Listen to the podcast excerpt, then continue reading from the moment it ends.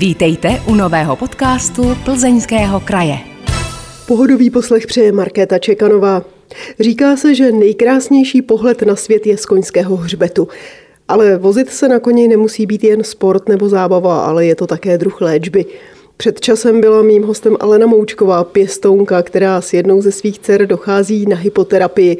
A ta mi tehdy říkala, máme báječnou terapeutku, tu byste si měli do podcastu Plzeňského kraje taky pozvat. A taky tu vítám, fyzioterapeutka a hypoterapeutka Lucie Klánová. Dobrý den. Dobrý den. Jak se máte? Seděla jste dneska na koni? Dneska jsem neseděla na koni, ale měli jsme dopoledne terapii, takže jsem koně viděla a cítila.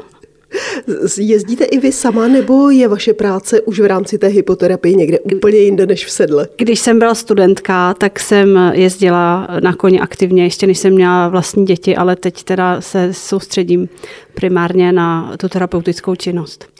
To znamená, že na koni je váš klient a vy jste dole a toho koně vodíte? Nevodím ho, vodí ho jezdecký instruktor a já pracuji s tím klientem, který na tom koni sedí. Takže jak přesně ta hypoterapie funguje, čím ti koně léčí, jak si to můžeme představit? Já jsem se snažila si to najít na internetu, nějakou definici a našla jsem odstavec, který tvořilo asi 150 naprosto odborných, nesrozumitelných výrazů. Tak já se to budu snažit vysvětlit nějak laicky. Eh, kůň eh, chodí eh, po zemi v kroku, neběhá, ani nekluše, ani necválá a tím, že obyčejně jde, tak na jeho hřbetu se tvoří eh, specifický pohyb ve třech rovinách, která je dopředu, dozadu, na stranu a nahoru a dolů. A tenhle ten pohyb toho koňského hřbetu na tom sedícím pacientovi udělá souhyb pánve, který je velmi podobný chůzi. Takže i klienti, kteří nechodí nebo kteří mají problém se svalovým napětím nebo s nějakým onemocněním, tyhle ty impulzy svojí pánví přijímají a tím se jim vlastně od pánve nahoru vytváří svalová souhra jako při chůzi. A ta se potom integruje do nervového systému a tím se ten pacient léčí. Takže jaké všechny diagnózy nebo obtíže eh, vaši klienti léčí spolu s tím koněm? Eh, všechny možné obtíže, eh, od smyslových vád přes pohybové vady, poruchy svalového napětí, děti s dětskou mozkovou obrnou, klienti po úrazech se skoliozou, s různými dalšími nemocemi. Ten záběr je opravdu široký. Je to velmi časté nebo relativně časté, že lékaři doporučí hypoterapii, nebo je to pořád nějaká výjimečná záležitost? Eh, já už vlastně tu hypoterapii eh, dělám asi 25 let eh, od svých studentských let a za tu dobu se velmi rozšířila ta, to vědomí o ní, takže teď už je častější, že je přímo ošetřující, třeba terapeuti nebo lékaři nebo psychologové také, nebo různí speciální psychologové na tu hypoterapii posílají. Dřív si ji vyhledávali spíš rodiče sami, kteří měli nějaké handicapované děti. Vzpomenete si za těch 25 let na nějaký příběh, který vám uvízl v paměti, že to byl třeba první klient, se kterým jste dosáhla nějakých úspěchů, nebo vůbec první klient, kterého jste měla na starosti? Že bych si úplně pamatovala úplně svého prvního klienta, eh, jako za celých těch 25 let, to asi ne. Ale teď, eh, kde pracujeme v jezdecké stáji Radčice, tak tam máme takové děti, které chodí vlastně úplně od malinkého věku, třeba dvou let a teď je jim teda třeba 16, 17 a chodí nám tam stále na tu terapii.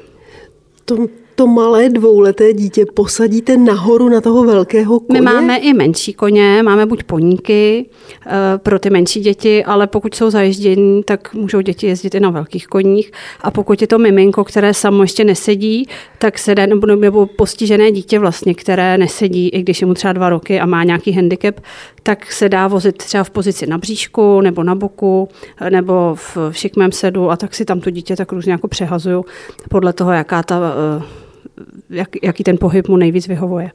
Takže je to v zásadě pro všechny ty klienty úplně stejné sezení na koni a chození na koni, jo. anebo se to v něčem liší? Eh, ono to vypadá z té země vlastně jednoduše velmi, že ten člověk tam sedí a veze se, přesně jak byste to řekla. A toho koně vodí ještě další vlastně osoba, jezdecký instruktor nebo majitel toho koně, nebo prostě někdo, kdo si rozumí s tím koněm. A e, specifické je to v tom, že podle podle diagnózy toho klienta a podle jeho postižení A podle kroku toho koně my musíme vlastně naladit tu odezvu, jaká na tom pacientovi vznikne, na tom jeho těle. Takže se díváme, jak, jak se pohybuje jeho trup a podle toho třeba zpomalíme nebo zrychlíme, nebo vybíráme příště jiného koně a tak postupně eh, to ladíme, aby ten pacient jezdil na tom koni, který je pro něj nejvíce ideální. Protože každý ten kůň má tu pohybovou odezvu trošku jinou a ten jeho krok je taky trošku jiný. Jsou nějaké diagnozy, pro které se ta hypoterapie použít nedá? Určitě jsou kontraindikace, například pacient pro operaci páteře, tam nesmí docházet k žádné rotaci, když má alergii třeba na koňskou srst, nějaké těžké astma eh, nebo nějaké dekompenzované neurologické onemocnění jako epilepsii, třeba kde může mít záchvaty vlastně i během té jízdy, tak tam potom eh, se indikovat ta hypoterapie nedá. Hradí to pojišťovny? Ne. Pojišťovny eh, tuhle tu hypoterapii ne, nehradí, eh, hradí si ji klienti sami. Nebo my se snažíme jakoby jménem mého centra, protože poskytuju i jiné druhy terapii, potom žádat u různých nadací o finanční dary pro ty rodiny, ze kterých oni si pak ty terapie hradí.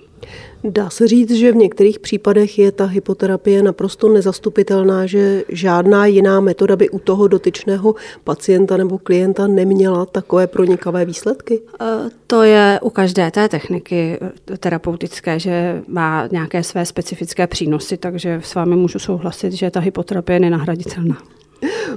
My jsme si tady popsali, jak to vlastně vypadá že se to zdá jako velmi jednoduché, ale musí to být velmi citlivé a velmi konkrétní, velmi cílené na toho daného klienta či pacienta.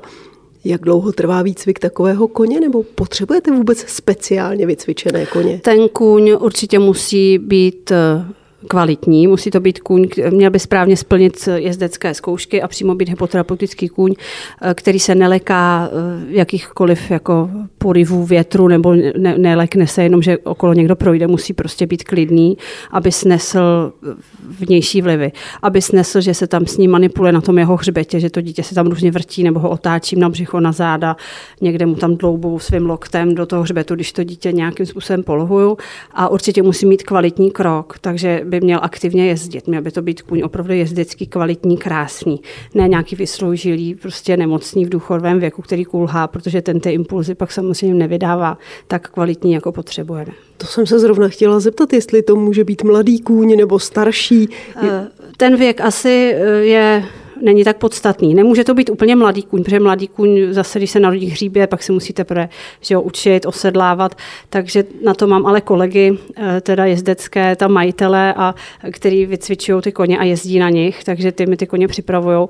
A na druhou stranu to zase nemůže být úplně nějaký nemocný starý kůň, vyzáblý, který tlačí a má nějaký choroby a špatný krok. Říkáte, že to jsou jezdečtí koně, to znamená, že tu hypoterapii mají jako říkajíc jako vedlejšák? mají to jako práci. Jo, protože pro koně je přirozené to, že běhá, že je na pastvě a případně, že jezdí a prostě sportuje, dělá ten jezdecký sport. A ta hypoterapie je pro něj práce, protože to dítě nebo ten klient, kterého nese, je pasivní břemeno. To, ten klient vlastně nic aktivního nedělá a jenom se tam veze a je pasivní a my s ním ještě pracujeme a toho koně otravujeme tou přítomností ještě okolo něj, že tam pobíháme, takže oni opravdu pracují, oni tam jdou do práce. Jak se na to tváří? Uh, ví, že tam musí odvést tu práci a pak zase odejdou. Dá se říct, že je na nich třeba vidět, že mají vztah k některému z těch dětí, které tam dochází?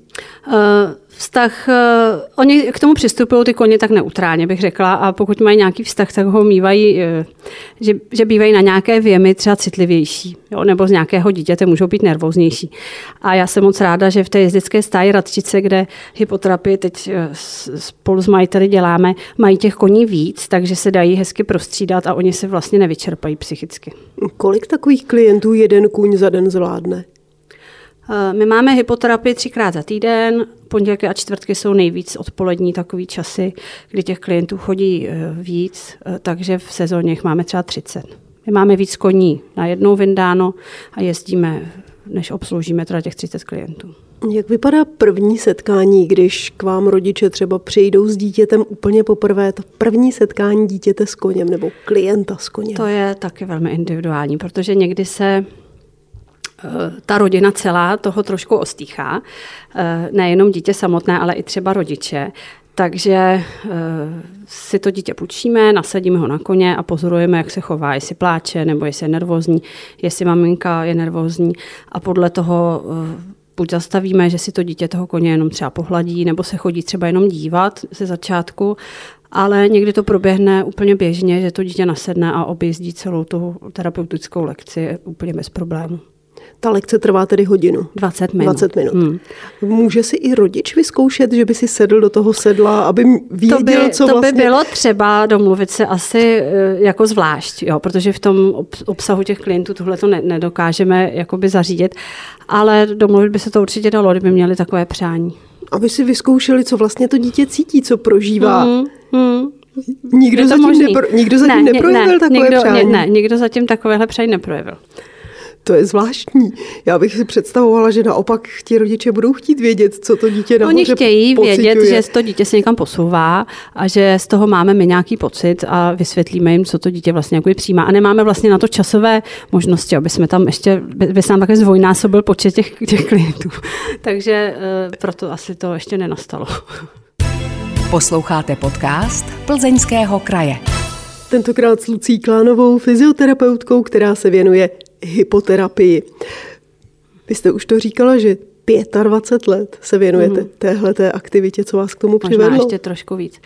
Eh, já když jsem byla studentka fyzioterapie v Plzni na vyšší odborné škole zdravotnické, tak mi paní fyzioterapeutka z fakultní nemocnice Jana Knězová k hypoterapii přivedla ještě na staré jízdárně T.J. Slavoj eh, na Borských polích a tam jsme s mojí spolužačkou a kamarádkou eh, docházeli. A tam jsem k té hypoterapii přišla a mě vždycky bavila práce s dětmi a s těmi koňmi mi to přišlo takové hezké, takže jsem pak si udělala kurz hypoterapie v České hypoterapeutické společnosti a po mateřské dovolené svojí vlastní jsem pak navázala teda vztah s jezdeckou stájí Radčice a tam jsme potom tu hypoterapii rozvinuli.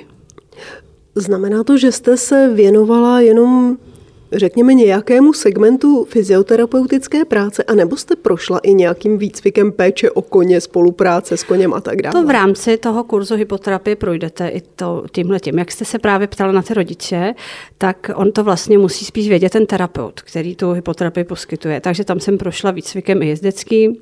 Já jsem se už zmínila o tom, že jsem i dřív jako aktivně jezdila, ale to už je dávno a na to potřebujete víc, víc času. A e, musíte se naučit vlastně, co ten kuň s vámi dělá a i trošičku nacítit to chování toho koně. Takže to jsme v tom kurzu samozřejmě probírali také, ale byla tam gro, pak ta práce s tím klientem. Je potom najednou třeba překvapivě nějak jiný ten pohled?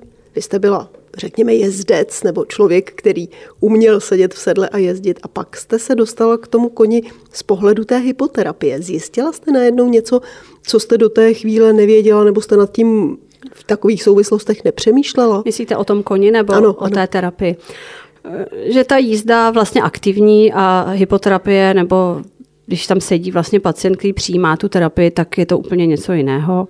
A že musíte být obezřetná, ale to jsem asi věděla vždycky. Ale přišla tam spíš pak jako starost o toho klienta samotného, abyste mu vlastně dopřála tu kvalitní terapeutickou jednotku, nic se nestalo a proběhlo to prostě tak, jak má. Vzpomenete si na svoje úplně první setkání s koněm, jako asi o, malá holka nebo mladá dívka, tak možná jsem přišla do styku s koňmi už jako dítě, úplně u příbuzných vlastních. A to jsem z nich měla velký respekt a bála jsem se jich. A potom jako mladá dívka právě na té, eh, té je Slavoj, na té staré jízdárně, tak tam jsem s koňmi přišla potom aktivně do styku. Eh, tam je velký jako respekt, ale velká i taková láska a je to jako hezký vztah. Čím vás koně fascinovali a fascinují? No tím, že jsou schopni poskytnout člověku vlastně rádi tyhle ty všechny požitky. To mi přijde jako fajn, to si myslím, že jiné zvíře. Samozřejmě máme i kanisterapii v nabídce, takže i pes, ale ten ty klienty většinou teda nevozí, ale jenom se nechá hladit. Takže uh, i to, že prostě na toho člověka na sebe pustí a že mu tyhle ty zážitky umožní, které můžou léčit, to mi přijde hezké. Setkala jste se někdy i s tím koněm, který nechtěl někoho vozit, nebo byl s ním nějaký problém v té hypoterapii? Ne. Myslím si, že to je ale na majiteli těch koní a těch jezdeckých vlastně instruktorů nebo těch hypologů. My, my jsme hypoterapeuti a pak jsou hypologové, kteří se starají o toho koně, kteří musí toho koně k tomu vychovat. To už není moje práce. Takže jsem měla štěstí teda na, na kolegy, kteří dokáží toho koně vždycky dobře zvládnout a vysvětlit mu to. Samozřejmě ta adaptace někdy nějakou dobu trvá, takže jsme zažili situace, kdy přišel nový kůň, který se musel do té terapie vlastně teprve přivést, adaptovat se a e, vybíráme třeba šikovné dítě, které na něm jezdí na ty první lekce, protože musí trošku to dítě spolupracovat, ale jinak vždycky jsou ty koně jako zvládnutý výborně. Jakým způsobem se musí tedy ten kůň vychovat, připravit, musí adaptovat? umět chodit e, pořád vlastně v klidu, e, s tím pasivním břemenem, že, že ne, není aktivní ten člověk, co na něm je a musí se adaptovat na pohyby na tom hřbetu, protože eh, jezdec už nějakým způsobem se chová dominantně nebo nějak na tom koni sedí, nějak ho ovládá a tu dítě se vrtí, já tam ještě rukama po něm šmejdím mu po tom hřbetě a to je pro toho koně jako citlivé. Takže tam v tu chvíli musí být ještě ten, kdo ho vychovává, kdo ho zaškoluje a tam je uklidňuje ten ho. hypolog, který ho vodí, Jo, to vždycky tak je mm-hmm. při mhm. hypoterapii. A ten toho koně nějakým způsobem teda uklidňuje, vede ho na úzdečce a dává pozor, aby měl hezký krok, aby byl klidný. Prostě nějaká komunikace tam mezi nimi probíhá, protože ten hypolog toho koně jakoby víc zná a já se starám o toho klienta. Takže tam je to souhra, že já se starám o dítě nebo o klienta a ten hypolog se stará o toho koně. Ti koně mají určitě nějakou svoji závodní historii. Jste říkala, že jsou to jezdečtí koně. A teď se věnují tomuhle. Je tam, můžu si to představit, že na té jízdárně je nějaká řekněme, síň slávy, kde mají ty své trofeje z těch závodů a vedle toho třeba je napsáno a teď pečuje o pět klientů, teď pomáhá deseti klientů. Ale to, to je docela dobrý nápad, ale to tam nemáme teda. Ty trofeje jsou uh, určitě jako v majetku té jezdecké stáje Radčice, mají to ve své jezdecké klubovně, ale přímo na té naší jízdárně, kde tu hypoterapii na té zahrádce terapeutické, tam uh, je nemáme vystavené, ale je to dobrý nápad, aby ty klienti a rodiče vlastně věděli, co to je za koně a že jsou ještě také stateční, že pečují o ty další děti. Že se, ano, že se o ty děti hmm. starají vlastně hmm šampioni. Jaký ano. největší šampion se dětem je. věnuje, nevíte? Tak to, to nevím úplně, ale vím, že je tam třeba Josef, ten skáče, hodně překážky a jinak nevím. To, to opravdu nepatří té mé práci, ale šampioni tam určitě jsou. Já si myslím, že by to bylo hezké, protože jednak by rodiče věděli, jaký šampioni se jim starají o děti a na druhou stranu by tam byla, no, ten kůň si to tedy nepřečte, neuvidí to, ale takový vzdaný hold tomu, že ještě odvádějí takovou mm-hmm. úžasnou práci. Mm. To je dobrý nápad. Posloucháte podcast Plzeňského kraje. Jeho hostem je fyzioterapeutka Lucie Klánová. Až doteď jsme si povídali o hypoterapii, což je jen jedna část vaší práce. Když se podíváte na lidi kolem sebe jako fyzioterapeut, co vidíte? Co všechno je na nás špatně, co by nám prospělo? Hodně, je toho špatně. Dobře, na, já se narovnám. Na člověku dnešní doby. Hlavně máme sedavý způsob zaměstnání většinou a jezdíme všude autem, málo chodíme pěšky a málo využíváme ty přirozené vlastnosti našeho těla. Uh, takže každý vlastně má nějaké neduhy, které může s fyzioterapeutem řešit. Spousta lidí říká, že je bolí záda. Máte nějaký úplně elementární recept, který by pomohl asi 90% lidí, protože právě třeba příliš mnoho sedíme, málo Jsou chodíme? určité cviky eh, do zaměstnání třeba na židli, které se dají každému doporučit, eh, když by se přišel poradit, eh, jakým způsobem je má udělat. Může se každý ale projít, že se zvedne každou hodinu třeba, jo? nebo klienty dospělí, kteří ke mně chodí na terapii, tak jim radím, aby se na monitor připli lepíček, anebo budík si natáhli, že každý každou hodinu se zvednou a projdou se a zacvičí si prostě jeden nebo dva cviky, které jim doporučím. Plus bych jim doporučila, aby chodili pěšky a aby se snažili nějakým způsobem cvičit. Aspoň jednou týdně, dvakrát. Když budou chodit pěšky, záleží ještě na tom, co mají na nohou, jaké mají boty? Samozřejmě. Ale v tom jsou velké, uh, velké rozdíly o tom, co si jaký fyzioterapeut myslí o jakých botách. Takže do toho bych se úplně nepouštila. No, vy jste taky fyzioterapeut, tak co byste doporučila třeba mě, co bych měla mít za boty, když jdu po ulici nebo... Určitě pro ženy nejsou ideální kramfleky, aby jako celý den nosily vysoké kramfleky. Na druhou stranu nejsou úplně, vysoké, úplně vhodné placaté boty. Měly by mít ohebnou stélku, jako podrážku. A barfuty, to je taková obuv trošku moderní a určitě výhodná, já sama je nosím, ale není to bota z mého pohledu. Jsou fyzioterapeuti, kteří mají na to jiný pohled, ale z mého pohledu není to bota na chození 24-7 po tvrdé podlaze. Takže je dobře, když se během dne různě přezouváme, měníme Určitě, typ určitě boty. je lepší typ boty vystřídat. Mhm. Co dětské boty? Když se podíváte na děti, jak chodí, v čem chodí, jak se pohybují, co vidíte? Uh, tam je vždycky u těch dětí důležitý jejich eh, vývoj v prvním roce života. Proto všichni fyzioterapeuti chtějí, aby děti lezly po čtyřech, aby ten vývoj proběhl prostě podle určitých zásad, protože to má určité opodstatnění i do budoucnosti, do, do dospělého věku nebo do staršího dětského věku. Takže dítě, které neleze, pak většinou nemá pevný střed těla a už to na něm potom vidíte ve dvou letech, ve třech letech, že má vypouklé bříško, vnitřně rotované kyčle, ploché nohy, eh, takže na těch dětech je to pak poznat. Co všechno děláme my rodiče nebo prarodiče špatně právě? Hlavně, že ty děti postrkujeme a když už máme pocit, nebo já teda ne, ale když mají teda babičky nebo maminky nebo tatínkové pocit, že by to dítě mělo něco dělat, že ho do toho dávají pasivně. Například, že si myslí, že by mělo sedět, tak ho vezmu a posadí, aby se to naučilo. A nebo že ho vezmou za ruce a vodí ho, aby se naučilo chodit. To dítě má vývoj posloupný, kterým k tomu všemu vlastně dojde samo a je třeba to nechat všechno proběhnout, aby se naučilo ty správné svalové souhry a každé dítě se naučí lézt po čtyřech sednout si i chodit úplně samo. Když pak vidíte třeba dětské botičky, jsou všechny kvalitní, nebo se vám stane, že vidíte někde za výlohou nebo na dítěti botičky a říkáte si, ne, tohle opravdu ne. Já vždycky konzultuju to obuv s rodiči, kteří ke mně s dítětem přijdou na terapii. Uh, úplně teď jako do výlohy na dětské botičky nekoukám, protože už mám děti teda velké a nenosí ty velikosti mal, malých dětských botiček.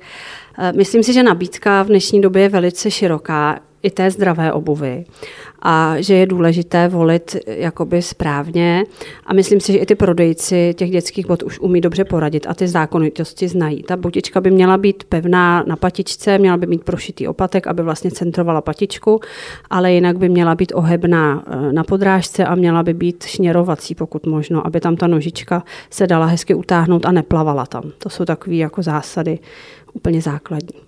Když se pak podíváme na ty starší děti, co už chodí do školy, jak jsou na tom se sportem a s pohybem v té no. etapě školního věku? Eh, to je věc, kterou řeším sama i já doma tady se svými ratolestmi. Uh, oni oscilují ty pubertáci nebo ty starší školní děti mezi tím uh, nedělat nic a nebo dělat něco velmi jako výkonně. A ani jedno z toho já nepovažuji za správné a zdravé. Uh, takže bych doporučila nějaký střed, zlatou střední cestu, ale je teda těžké ji najít. To znamená, že by se měli věnovat třeba několika různým sportům, běžnému lítání venku a lezení po stromech třeba? No to by bylo nejlepší, ale to v tom městě těžko úplně jde. Uh, ale určitě jako všestranost, je důležitá všestranost. To dítě se učí vlastně všem motorickým dovednostem ve školním věku, v mladším věku, takže všestraně, aby se naučili plavat, běhat, skákat, chytat míč, eh, vyskakovat a dát je do nějakého výkonnostního oddílu co nejpozději, protože jinak prostě to tělo je přetížené. Když už rodiče z nějakého důvodu nechtějí nebo nemohou dávat děti na sportovní kroužky, Existuje nějaká jednoduchá alternativa, co třeba by to dítě alespoň mohlo dělat doma, aby se zdravě vyvíjelo? Myslím si, že by se dítě eh, mělo naučit jezdit na kole nebo odrážedla různá takový ty kola bez šlapek, aby se naučil rovnováhu, jezdit na kole, aby s ním chodili pěšky na výlety a aby se naučil plavat. To mi přijdou takové základní věci, co můžou ty rodiče těm dětem nabídnout i sami a domů se pak dají používat různé senzomotorické koberečky, že se po nich ťapká a stimuluje to klenby nožiček. Aktivují si tam svaly potom v těch klembách, balanční různé předměty, míče, naskákání, houpačky, žebřiny, po kterých můžou ty děti šplhat místo po těch větvích a tak. Čemu všemu se věnují vaše děti nebo věnovali? Uh, let čemu. A ne se vším úplně jsem v, v, v pohodě. Nejstarší syn je florbalový e, trenér, e, mladší syn byl judista. E, tamto judo bych velmi jako doporučila v mladším věku, protože podporuje vel, velmi obratnost. Tamto přetěžování toho těla není až tak velké, pokud to nedospěje teda do fáze potom, že mají tréninky milionkrát za týden a ještě závody. Naučili se všechny plavat, jezdit na lyžích, na běžkách, co jsem se snažila jim poskytnout já jako matka, aby někdy pak nepřišli v dospělém věku k nějaké dovednosti, kterou neumí. To jsem prostě měla jako rodič cítila jsem povinnost tohle to naučit, aby si pak mohli sami vlastně vybrat. No a dcera tancovala, dělala gymnastiku a teď to tak trochu hledá. A vy, když se ohlednete za svým dětstvím, dělala jste všechno správně, nebo dneska z pohledu v té fyzioterapeutky si říkáte, tohle jsem dělat neměla, nebo tohle naopak mi chybělo a dělat jsem to Já měla. si myslím, že jsem nedělala úplně všechno správně v kojeneckém a batolecím věku, ale to nevím, jestli, to by řekla moje maminka. A má pocit, že jsem se vyvíjela tak, jak bylo prostě v těch 70. letech správně a takže to bych jako nerozvíjela. Ale co se týče pak aktivit, tak mi rodiče dali do výborného turistického oddílu, kam jsem teda chodila. Hodně jsme podnikali různé jako túry, aktivity sportovní, takže to bylo takové všestrané. Naučila jsem se plavat, jezdit na lyžích, to všechno jako v, v té své základní rodině.